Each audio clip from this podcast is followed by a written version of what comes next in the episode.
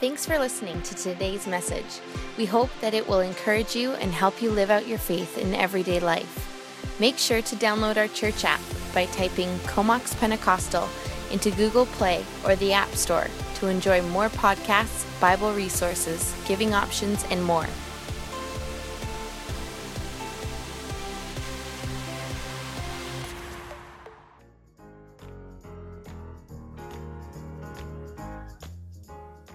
That was very good. Well done, everybody. Uh, I don't know why Laura kept walking through the shot there. Um, maybe it was because she was drumming today. Did you all see that? I don't know who. It was very good. She was hoping I would say that. No, she was not hoping I'd say that. I'm going to be in trouble later, but uh, I just wanted to acknowledge her multifaceted skilledness. And uh, we're, we're most impressed and most thankful for you, Laura. Uh, me at the top of that list. Okay, here we go into our. I don't know if I'm digging a hole or doing a good, but uh, I better just stop, is what I'm getting. That's the signal I'm feeling. if you have your Bibles, there's some. That's a better direction to go in. First Peter is where we're going to end up in a, in a few moments. First Peter. This is the last in a seven-week series called Gospel Fluency. And uh, if you were with us, I know many of you have journeyed through each week, and some of you have caught up online if you were away. And so many of you have been journeying weekly with us and talking in groups through the week about these different trees that help us to understand how Scripture is telling a story about God. And it helps us understand what's at the very heart and foundation of what is called the gospel. By the way, what does the word gospel mean? Good news. And uh, maybe you've had the unfortunate experience of receiving the gospel in the way in the past where it actually felt anything but good news. It felt like discouraging, terrible, difficult news. And while there are realities within the gospel that are sobering to pay attention to, as we approach it in this way, as we see what God is doing in these five trees and through these five trees and what He's revealing about Himself, it actually comes to us as great news. It's a relief. And I hope you've been feeling with that with us along the way as we've been going through this. In the very first week, before we even started into the trees, we, we kind of explored why do we even need a series like this? Do we need a series like this? Isn't the gospel just sort of like our entry in, and then once you're in, you just you don't need to think about it anymore? Or could it be that it has implications to everyday life and faith forever for us? The very first week we talked, anybody remember Apollo 13? Watch the movie back in the day? Um, the story, group of astronauts have uh, a big accident in outer space, and all of a sudden, their capsule, their module that they're in, is uh, leaking oxygen. And there is now a timeline on how much oxygen is left and when their lives will end, unless they find a way to repair uh, what's gone on in. So the movie's famous for which line? Houston, we have a problem. And uh, the problem was so big that uh, you know, you can't just from outer space call Amazon Prime and hopefully they'll deliver you the part in, in 24 hours. The team of uh, scientists were faced with the fact that we have to solve something major and we need to look within the ship and see what we actually have here and somehow reconfigure these things to solve our problem. And the very first week of this series, there was sort of this, I think, aha moment for many of us as we realized we actually might have a problem here. Uh, because we actually did a little exercise. Everybody got a little slip of paper and said, write down, take just two minutes, write down the gospel in two sentences, and then give yourself a score out of 10. And many of us were like, okay, if I'm honest, I actually don't know how well I did on that. And many of us would believe that the gospel is kind of the essential for our eternity. And so we might want to be a little more confident in that. And then we talked a little bit about the fact that as, t- as followers of Christ, I mean, none of us are perfect. We all know what it's like to have lapses where we get wound up and worried and concerned about all kinds of things. And it's as if we're forgetting the gospel. We're forgetting uh, what God has done and what He will do for us and our world. It's like in that moment, we're an unbeliever. And so, Houston, we have a problem. As followers of Christ, we at times are unbelievers. And as followers of Christ, we're not even sure if we do know the gospel. And so that's why we thought, let's look at what we have and see if our problems are solved with what we already have right here in Scripture. Maybe we don't have to look way out into space and call Amazon Prime to help us figure out the gospel. Maybe God's Word gives us some help. And that's what brought us to five trees. Now, I'm not going to change screens yet. I just want to see who can help me remember the five trees. Some of you have been with us through it all. The first tree is the tree of? Very good. Much better than last week. Second tree is the tree of? Freedom. Also very, very good. Third tree? Faithfulness. Okay. Uh, I could use a little more volume on that one, a bit more crowd participation. Third one is? Faithfulness. Faithfulness. Yeah. Uh, do we have Aiden upstairs? Is he? Oh, Aiden's sick. Okay, so uh, we've got our teens have been doing this in youth as well, and Aiden uh, won a prize on Wednesday because he just knew them all. And of course, my son Jackson, who loves memorizing things and figuring things out, was very mad at Pastor Clay because Pastor Clay wouldn't pick him to tell everybody what the five trees were. And Pastor Clay knew that's a pastor's kid. He might be cheating here. Uh, but he knew it. He knew it. Let's all give it up for Jackson. He knew it. And for Aiden as well. Well done. The, the fourth tree is the tree of. Oh, sorry, did you need that again? Fourth tree is the tree of forgiveness. forgiveness. That's right, that's right.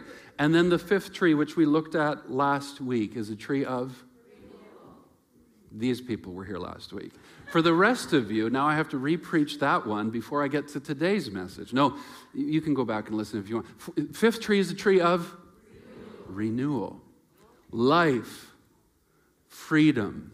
Remember the tree of the knowledge of good and evil? God empowers us with choice, the opportunity to either reject him or receive him. And that is the greatest gesture of love. It's his way of saying, I will not be a controller up in the sky and force you to be robots down on earth. I am a father. I want children. I want to be in relationship. And then he forms a covenant family and expresses faithfulness after faithfulness after. If you've ever struggled reading through some of the Old Testament, just remember this God is faithful. It's the ongoing message through the rest of the Old Testament. God is faithful when things are difficult, and God is faithful when we are difficult. Uh, anybody pretty good at the latter one? You know, you know what it's like to be difficult for God, and by His love and mercy, He is faithful to us. He forgives through Jesus Christ and at the cross.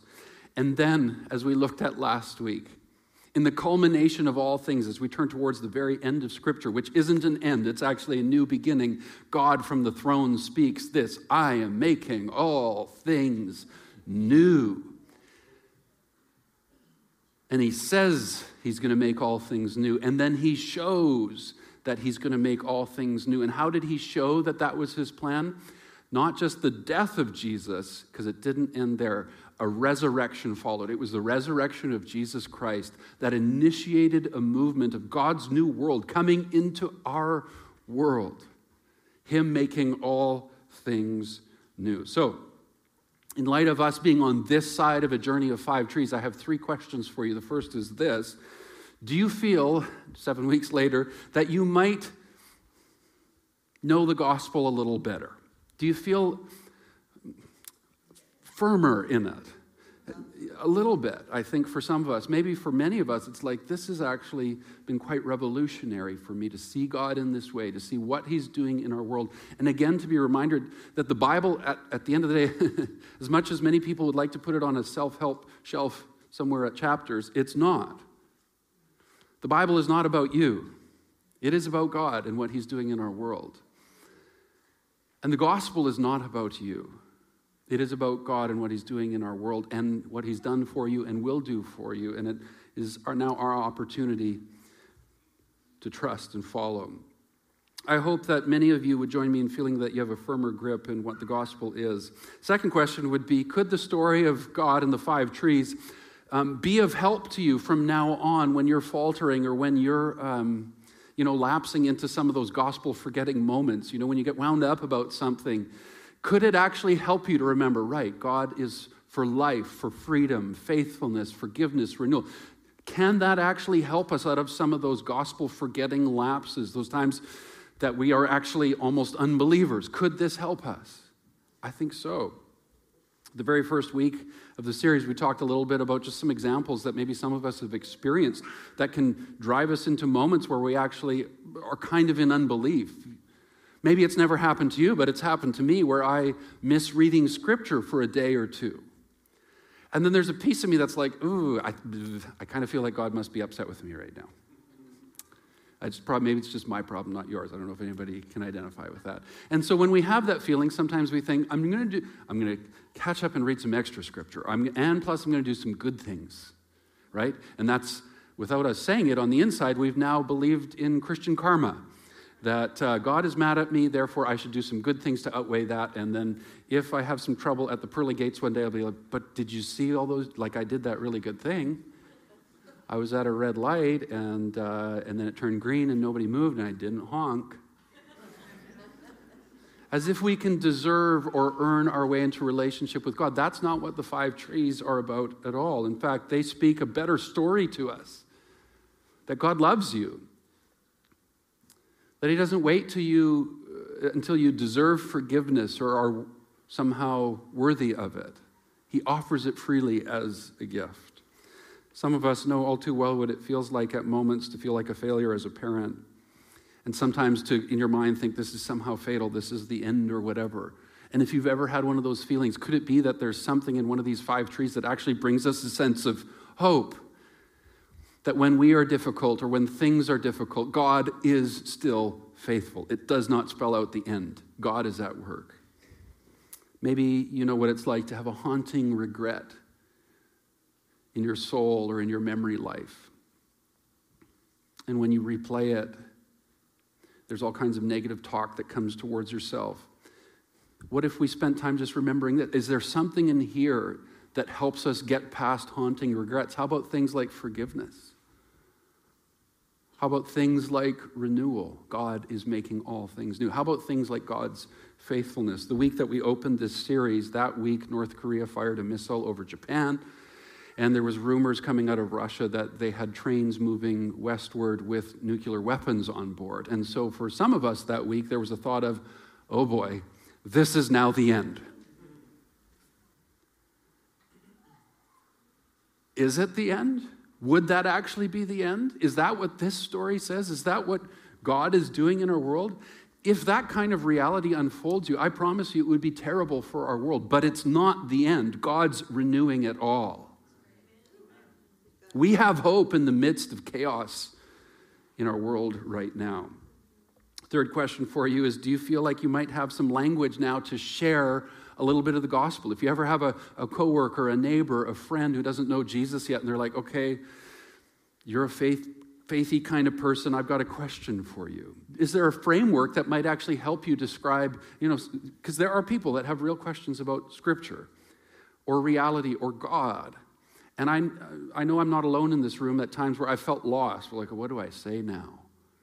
And for me, it's helped me to have sort of a framework of like four or five things I can simply remember and be like, okay, well, I can talk about this. This might help. This helps us display what God's heart is like. Tim Keller gave some really great advice, I think, when he said this. If you have somebody who's maybe angsty against God or the idea of God, maybe they're an atheist or maybe they're just angsty try saying this to them. Say this say, Tell me about the God that you don't believe in. Maybe I don't believe in that God too.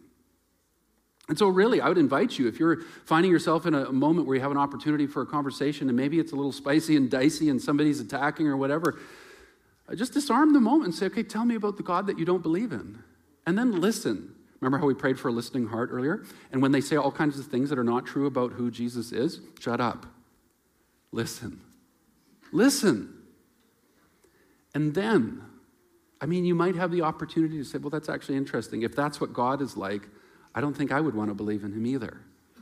And then an opportunity might be given to you where you say, Could I just share what I think is revealed in Scripture about what God is like?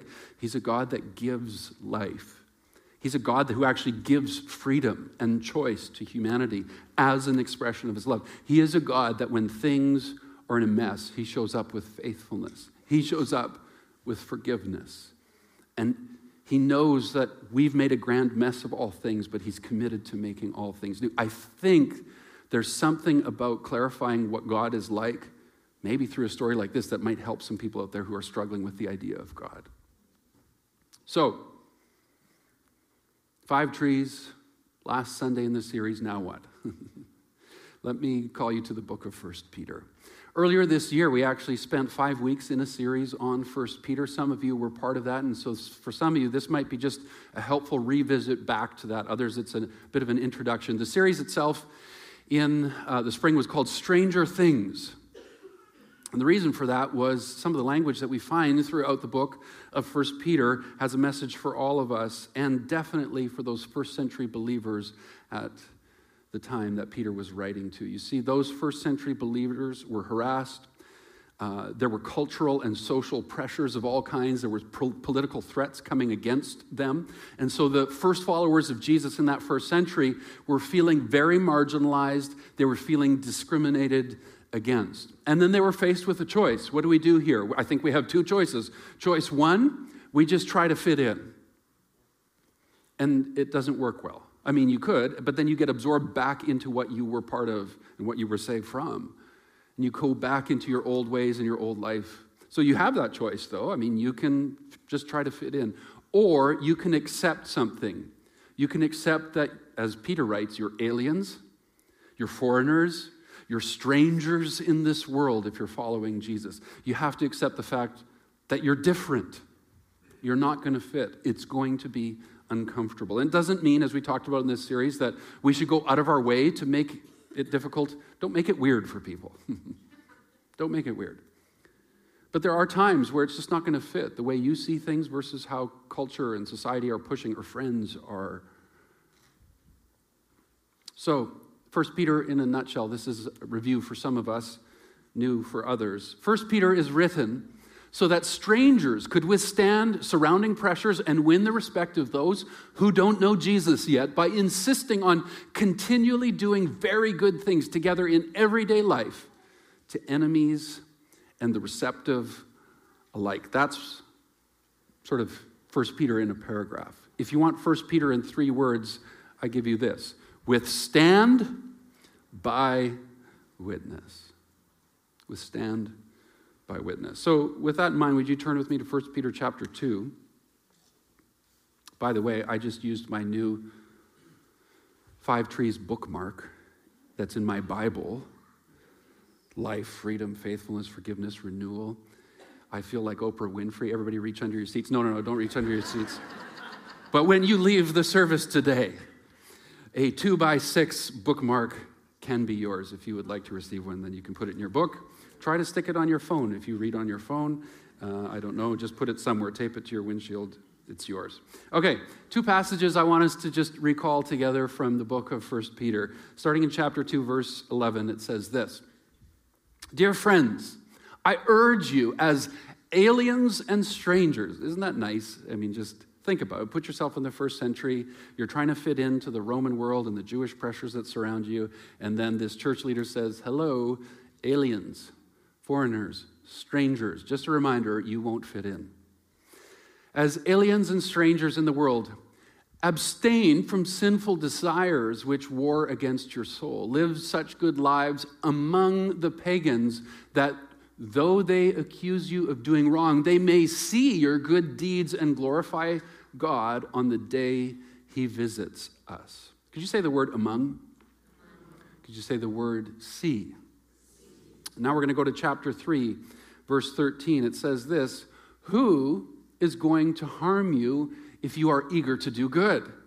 But even if you should suffer for what is right, you are blessed. Do not fear what they fear. Do not be frightened. But in your hearts, set apart Christ as Lord. You say Christ as Lord?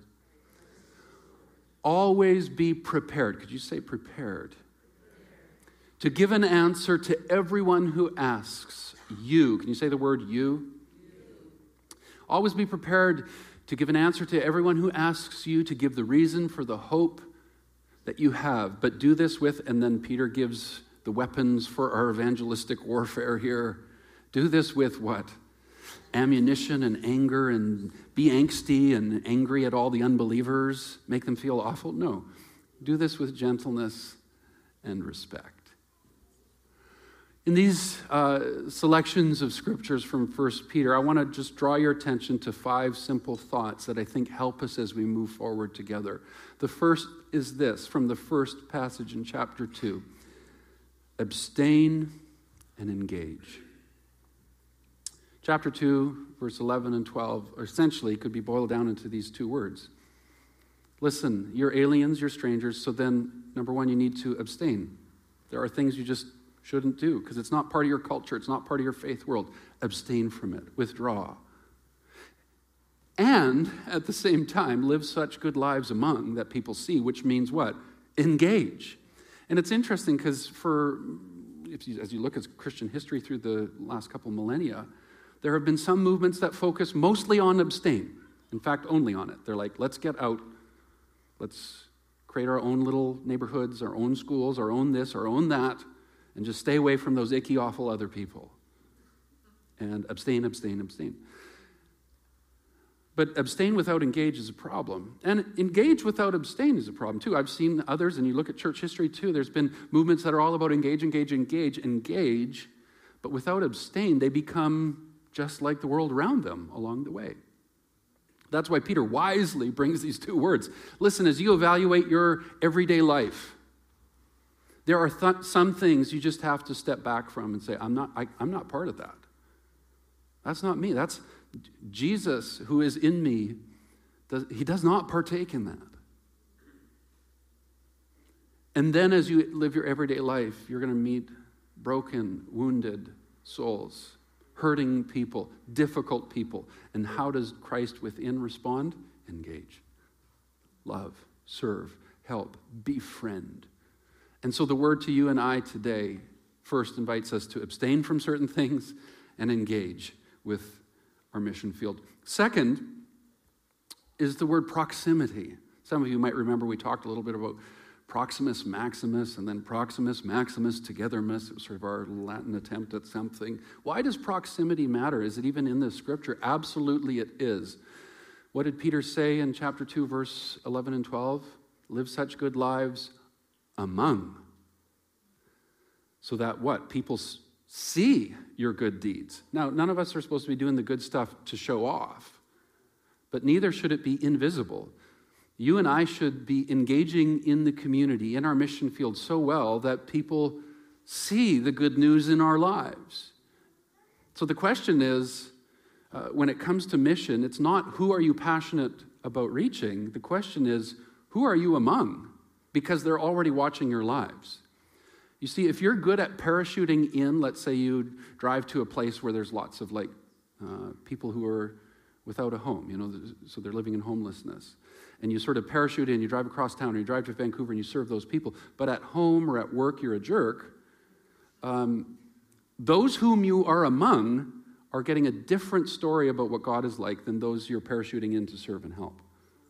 And so the question is not who do you have a passion for, and that's your mission field, it's who are you among? Who's watching your life?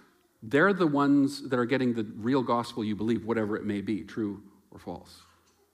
And so proximity matters. I mean, if we were going to be missionaries in Europe, and I was going to be a missionary in Romania, and then I had a really good friend who was a missionary in Ukraine.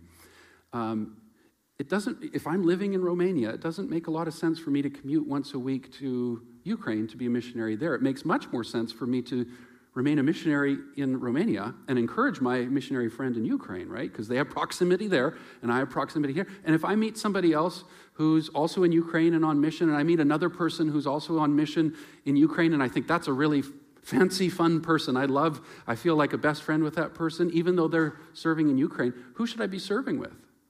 Those that I have proximity with. The other people who are living in Romania and are on, on mission, right? Because proximity matters. That's why Peter's saying, listen, you are among some people and they see your life. So proximity together with others actually matters a lot. Really does. At Halloween, I, we talked about this at the last potluck. Some of our neighbors, Dave and Rowan, hosted a great little Halloween thing in their front yard, and they had a little fire pit and all kinds of treats for kids big chocolate bars, and then some healthy things, I think they said, and that's fine. Uh, and then they had some others from our neighborhood who know and follow Jesus hang out there as well. And then some others who don't know Jesus yet were also there, and they came and sort of parked themselves in Dave and Roanne's front yard, pulled out instruments, and start. I, I was sort of glued to my front yard because we had a bunch of stuff going on there and kids coming through. So, but I could hear singing down the street, and it was at their house. And I just was so proud of the fact that here, some neighbors who have a common mission field, the people across the street, were spending time together. Why does that make so much sense? Because of proximity. Because those neighbors across the street who moved here from Newfoundland a bunch of years ago, who do they see most? The people across the street from them and some of the others who live in our neighborhood. I love that. Proximity matters. Third, gospel intentionality together. Gospel intentionality together. Where do we see this in the text? Peter, in um, chapter 3, 13 through 15, he, he suggests that people are going to ask us why we have hope. And he says, Be prepared to give an answer when people ask you. Do you remember that? Now, our English language is uh, pathetically impoverished at times because when we read that, we're like, oh, uh, somebody might ask me about my faith. And hopefully, you know, that does happen. But that's not what Peter's saying in his writing here because the word you is pregnant with plurality. And when we read it, we think, oh, he's saying it's just about me. But it's not just about me, it's about we, it's about us. Peter is saying, you all should be prepared when people ask you all why you have hope, why we have hope, why it's not a me thing, it's an us thing. It's the word you there in the original language is plural. And in English, we just use the word you. French would even help us because what? Vous, right? You is plural, which means it's suggesting that our proximate mission work is not something that just happens alone, it happens together with others.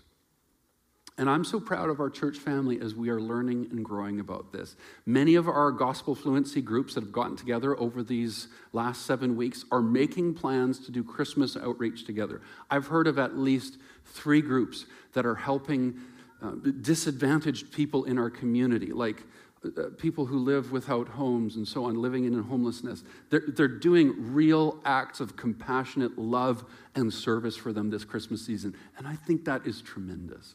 They're not doing it alone, they're doing that together. I've heard about a group of teens in our church that are plotting some sort of event that they might pull off that they could invite some of their school friends to. and be a lot of fun. And they think this might be so fun that some of the fun that they're feeling is actually the gospel that they're feeling. Wouldn't that be wonderful? Do you like that idea of teenagers doing fun things for friends who don't know Jesus yet? Or am I at the wrong church? I would clap for that if I was in your seat. Yeah. We have another group, another group who somebody in their group uh, has developed a friendship or just a relationship with uh, their hairdresser. Uh, and, you know, some hairdressers aren't that chatty, but many are trained to be, just to keep some conversation going. And through repeat visits, because hair grows evidently, um, you get to know the person, or you have the opportunity to. And for this person in that group, they've gotten to know their hairdresser over time. And at one point, the hairdresser says, "So you like you're kind of you're a person of faith? Yeah, yeah, I follow Jesus."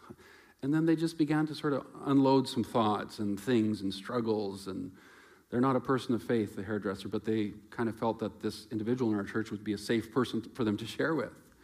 And so that individual brings it back to the group and says, This person's really discouraged right now. They're going through a lot of difficulty. For our Christmas outreach, do you think we could bless the hairdresser together? And I don't, uh, nobody tell any hairdressers this week, okay? Because we, we can't bust the, the, the exciting surprise. They're going to send the hairdresser on a spa day. Is that not nice? Does that not feel like the gospel? I mean, if I was in your seat, I'd be clapping about this too. I am proud of this. And why do I love this so much? Because this isn't just sort of a parachute and drop in kind of thing. There's ongoing relationship, there's natural follow up that can occur, right? Because hair keeps growing. Um, Roxy and Pete, many of you met them on the way in. If they were greeting today, they live in Candy Cane Lane, which happens to be just the place to be at Christmas time. And I just think as a Christian, you should shutter the place and humbug and stay indoors, right? Not Roxy and Pete. No, no, no, no, no. I don't think any Christian should do that, by the way. But if you're Roxy and Pete, I think they just live with the volume at 11 on everything. And uh, they happen to be in Candy Cane Lane. And so, with their gospel fluency group, they're like, let's make this an awesome gospel experience where we're celebrating Jesus in a fun, relatable, great way as people drive through Candy Cane Lane, see all the lights and the displays. What if we had a living nativity and all kinds of great things? That's what they're going to do together. Isn't that great? And you know what I love about that again? Proximity is part of it. Roxy and Pete aren't just living there temporarily for Christmas and then they're gone for 11 months of the year. They live there. Their neighbors are seeing this. Their neighbors are seeing this because Roxy and Pete are among them. Isn't that great? Oh, okay. Some, I didn't have to tell you to clap. Very good, very good. Holly up there, and uh, Michelle and Aaron, they're part of a coffee club, and they, um, I think it's a great idea. They're providing babysitting in their neighborhood for a bunch of neighbors so that the couples can have a parents' night out together. Is that not awesome? I just think that's amazing. That's Christmas outreach. I mean, as a parent, that's a relief to have a night of free babysitting. Are you kidding me? Nobody can go talk to them and try to get babysitting out of them. This is for people who don't know Jesus yet, okay? Don't scam them, okay? But I just think that's amazing. And why does that matter? Because they're doing it for neighbors, for people who are friends in their community who don't know Jesus yet. They're, these are people that see their lives. That these are people they're among. This is proximity. This is wonderful. Brooke Peterson and his group. Somebody in their group has a neighbor who's a single mom. The yard has gotten out of control. It's a total disaster. There's blackberries and weeds and stuff like that everywhere. And so, as a group, this group of guys in our church are like, I think when God says we're going to make all things new, like God wants to renew things, so when we clean up a neighbor's yard, that's a gospel gesture. So they're going to clean up a neighbor's yard together. They're going to make sure there's enough food for her and her family for Christmas. They're going to repair the shed on her property together. And it's a neighbor. Again, this isn't sort of like we're parachuting in and then we're out of here, like throwing a gospel grenade and running. There's relational follow up because it's in the neighborhood among and see. We got to cl- clap for that group too. I think that's just awesome. okay, fourth thing we see in the text is the word prepare. Prepare. Always be prepared, which means prepare. Uh, I looked it up in the Greek and it means prepare. It means actually do something to kind of practice. You know, if somebody actually asked me, you know, there's a chance that any one of these things the hairdresser, the, the couples getting, uh, you know, childcare, the, the single mom neighbor who's getting her backyard done and the shed repaired. There's a chance somebody might say, This is so nice. Like, why are you doing this?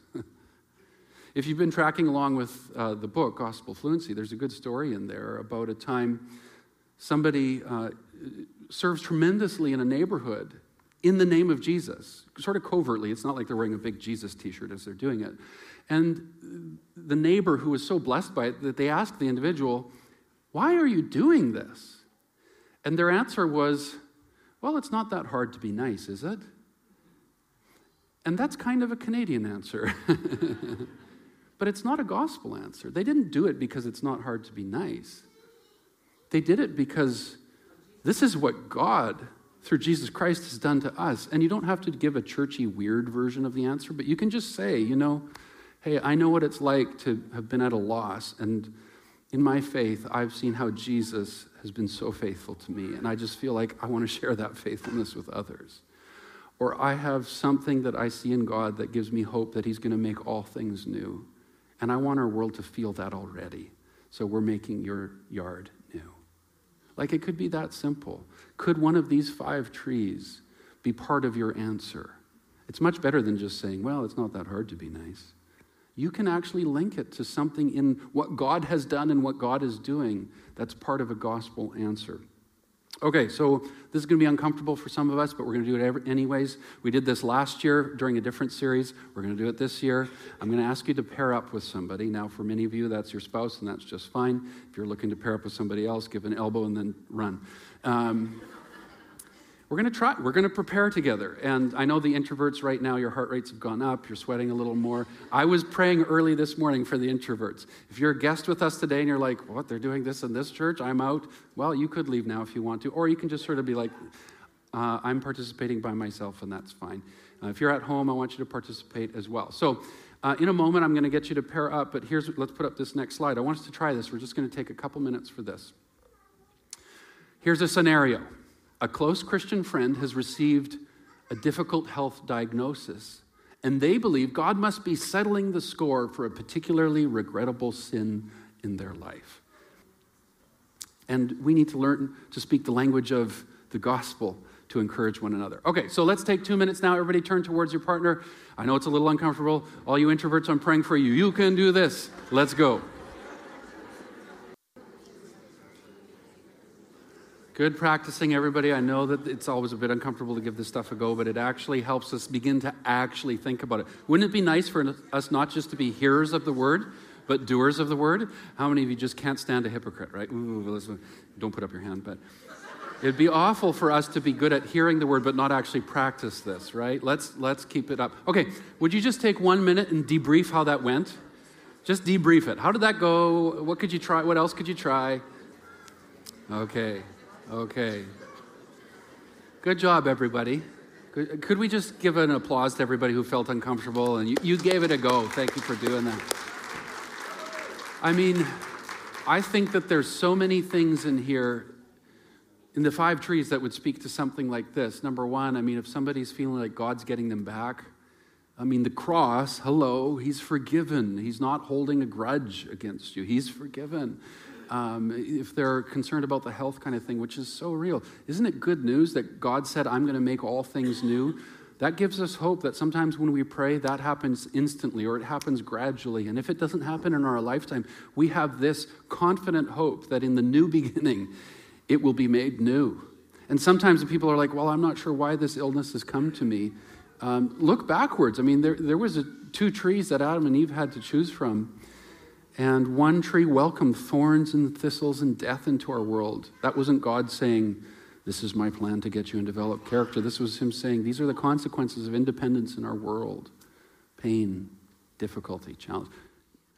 And if this is difficult, is God going to be faithful or is He going to be like, eh? No, He's going to be faithful. He's proven it over and over again. Okay, let's do one more. You're going to switch. Okay, so the next time, now this the other person is going to give it a go. Let's go to the next slide. Here it is. A coworker, here's a scenario, is reflecting on the pandemic and comments on how even though they knew it was very difficult for you too, you had a confident calm about you through it all. And then they ask, why? How? How did you have that confident calm? Why did you have that confident calm? Do we get that? Makes sense?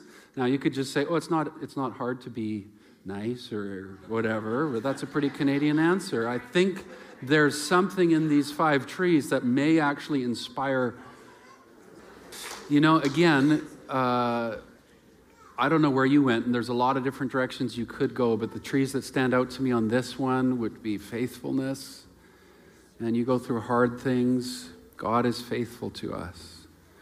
Somebody's like, Why do you have a confident calm? You know, like, I'm part of a faith story that's thousands of years old, and I've seen and heard of ways that God has remained faithful to his people through hardship, real hardship. And I've just got to trust he's going to be faithful to us now. And if somebody's like, but this is the end, this is the end. You know what? I think if it's the end, it, as I see it, it's a new beginning. There's a faith that I cling to where one of God's famous lines is, I'm making all things new. And that means COVID won't have the final word. God has the final word, word and that's a new beginning word. I like that. I think so, hey? So that's about a 50% applause. That's okay. Fifth thing I want you to see in this passage as we move towards singing together. Fifth thing Peter says this set apart Christ as Lord. Oh, by the way, there was a third exercise. You get to do it in your groups this week, okay? So that's that one there. Let's go to the next slide, Chris. Jesus, uh, Peter says, set apart Christ as Lord. And so, I mean, I think it's a good time for us just to evaluate again. Is Jesus my Lord? And Lord is a bit of a fancy old word. You know, some of us might go to like uh, English culture, you know, Lord of the Manor and stuff like that. Don't think of that. The word Lord was used in the ancient Roman world at the time that Scripture was being written. And there was two predominant meanings. To all the Jewish people, that word Lord was pregnant with this idea of Yahweh. It's God among us. So is Jesus your God? Is a good question. In their world, in the Roman world of the day in which Peter was writing and Jesus was living and all of that, um, the word Lord was what everybody called the emperor. Caesar was Lord. So when this little movement of breakoffs from the Jewish movement started claiming that Jesus is Lord, that was like, are you crazy? No, because the, the emperor is Lord.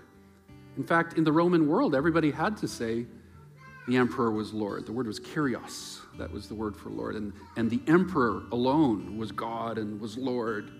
And then this little movement picks up steam and starts growing and says, no, no, no, there's a different Lord. There's a better Lord. And people were actually put in a position where they got to evaluate well, if Caesar's Lord, what I see is a palace, what I see is power, what I feel is force, what I see is conquest. Caesar is Lord. And then these Christians would be like, no, that's, that's a farce.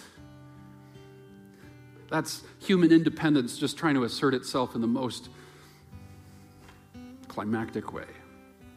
That's not Lord. Jesus is Lord. When I see Jesus, I don't see palace, I see a manger humility. I don't feel force, I feel love. I don't see conquest, I see self sacrifice. And so, friends, is Jesus your Lord? Is that worth following to you? Because the world has plenty of emperors that you can give your life to. Sometimes emperors feel like sex or power, success, acceptance, and we'd rather serve that than Jesus. But that will spin you out, it will leave you empty. In our world, we don't have an emperor in our Western world. We have a worse tyrannical boss, I think, at times, which is me. It's you. It's the opportunity for us to serve the autonomous self and worship at our own throne. But how's that working for you? Would you like to be your own Lord? Would you like to serve the Caesars of our day? Or could it be that Jesus is worth following? When you think of the five trees, let me tell you about my Jesus. He's the author of life. Scripture tells us that when the Father was creating, Jesus was the Word that was present. God spoke life into existence in concert with Jesus, who is life, who is the way, the truth, the life. And Jesus is love. And love means choice. And God gives you and I choice. And God doesn't force you into relationship. He says you can follow or you cannot. It's up to you. But it's his gesture of love. Friends, Jesus is love. Jesus offers real freedom. And when things go bad because of your choices or because of the world around you, Jesus is faithful. And you know what it's like, and I do too, to have all kinds of consequences of our sins and our behaviors and our independence lagging around us. And Jesus says, I'm done with it, I'll deal with it. And He takes our consequences for us at the cross as God's gesture of forgiveness to the world. I think that's worth following, but that's not where the story ends. It's not in a tomb with a dead body, it's an open tomb, an empty tomb, a risen Lord. He's alive, and He says, I'm making all things new. Let's stand together. We're going to celebrate that we follow Jesus. For those of you that are following along in groups this week, just so that you know, I've done my homework and you can do yours. Here's the slides or the uh, discussion questions. They're going to be on the screen behind me for you to see. There they are. These are going to be posted online today as well for you to access. Next week, friends, now that this series is done, let Christmas commence. And we're going to begin a new Christmas series beginning next Sunday. It's going to be real fun. And I hope, I hope you'll bring your Christmas spirit. If you're struggling to get it on this year, that's okay. We'll sing some Christmassy stuff, it'll help you. Tonight is our potluck. We look forward to that. I hope you're returning for that. And then on your way out, be sure to get one of your very own two by six, because you care about the measurements. Bookmarks. We're going to call our prayer ministry team forward, and as we conclude and as I pray today, maybe you've come today and there's a need in your life, a struggle, a concern, something you need some help with. We would love to pray with you and pray for you today. Would you join me in putting your hand over your heart as we conclude? Father, we give you thanks for your great work in our lives made manifest through Jesus Christ. Right now, I pray that your spirit would move in us. As we go into your world on your mission, we declare we can't do this on our own. We need you. We don't want to live in independence, we choose dependence. We need your Spirit's power and presence so that we could bring your love, your words, your work, your message, your ministry into the everyday stuff of the week in front of us. We need your grace for this. We pray this now in the strong name of Jesus. And everyone said, with a smile, Amen. I hope you have a wonderful week. If you need prayer, these wonderful people would love to pray with you today. Have a great, great week.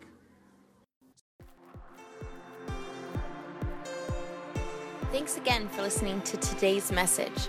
We hope that it encouraged you as you live out your faith in everyday life. Make sure to download our church app by typing Comox Pentecostal into Google Play or the App Store to enjoy more podcasts, Bible resources, giving options, and more.